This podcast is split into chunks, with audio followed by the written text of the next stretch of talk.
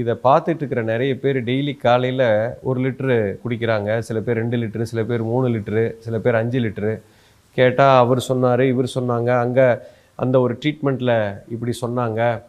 இப்படியெல்லாம் தயவுசெய்து பண்ணிடாதீங்க அந்த மாதிரிலாம் குடிக்கக்கூடாது. சி ஒரு சொட்டு தண்ணியை உடம்புக்குள்ளே போய் அதை ஜீரணம் பண்ணி கழிவாக வெளியே தள்ளுறதுக்கு கிட்னி வந்து அவ்வளோ வேலை பார்க்குதுங்க. நீங்கள் பாட்டுக்கு இஷ்டத்துக்கு ஒரு லிட்டரு ரெண்டு லிட்டரு மூணு லிட்டருன்னு நீங்களா வேலை பார்க்குறீங்க? தண்ணி உள்ளே போச்சுன்னா கிட்னி உட்காந்து அவ்வளோ வேலையும் பார்த்துட்ருக்காரு நீங்கள் பாட்டுக்கு ஊற்றி விட்டு போயிடுவீங்க யூ அண்டர்ஸ்டாண்ட் அந்த கிட்னி அவ்வளோ வேலை பார்த்து பார்த்து பார்த்து பார்த்து என்ன ஆகும்னா கிட்னியே போயிடும் கிட்னி ஃபியூஸ் ஆயிரும். அந்த மாதிரிலாம் காலையில் எப்போவுமே நீங்கள் வந்து அந்த மாதிரி லிட்டர் கணக்கிலலாம் குடிக்கக்கூடாது.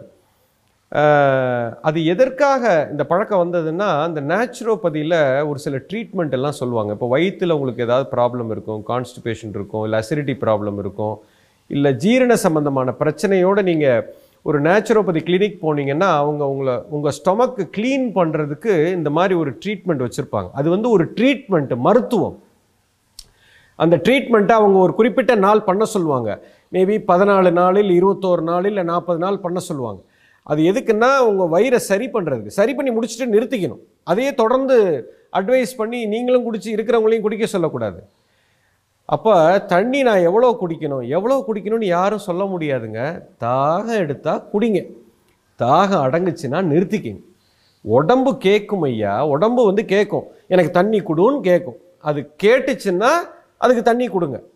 வேண்டான்னு சொன்னிச்சுன்னா நிறுத்திக்கங்க.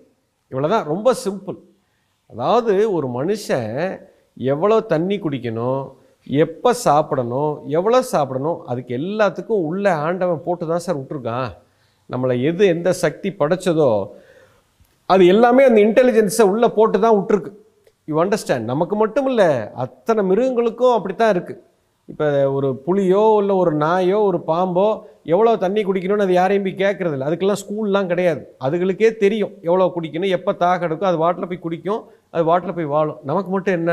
சொல்லியாக கொடுக்கணும் எல்லாம் உங்களுக்குள்ளே இருக்குது. இப்போ வெயில் காலத்தில் உங்கள் உடம்புல நீர் பிராணன் அந்த சூரிய ஒளி வெப்பத்தில் இழுத்துருது. தண்ணித்தாக எடுத்துக்கிட்டே இருக்கும் வெயில் காலத்தில்.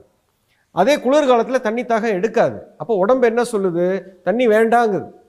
அப்போ வெயில் காலம் வரும்போது தண்ணி இன்னும் குடு குடு குடுன்னு கேட்குது சாப்பாடே வேணாம் எனக்கு தண்ணியை மட்டும் குடுன்னு கேக்குது. தண்ணியை கொடுத்தீங்கன்னா உடம்பு அடங்கும். திரும்ப கொஞ்ச நேரம் கழிச்சு மறுபடியும் தண்ணி கேட்கும் அப்போ இந்த வெளியில் இருக்கக்கூடிய சூழ்நிலை வெப்பம் தட்ப வெப்பம் உங்களுடைய வேலை உங்கள் உடம்பு இருக்கக்கூடிய கண்டிஷன் மைண்டு இது எல்லாத்தையும் வச்சு உடம்பு வந்து கால்குலேட் பண்ணும். எப்போ தண்ணி குடிக்கணும் எவ்வளோ தண்ணி குடிக்கணும்னு உடம்பு தான் சொல்லும்.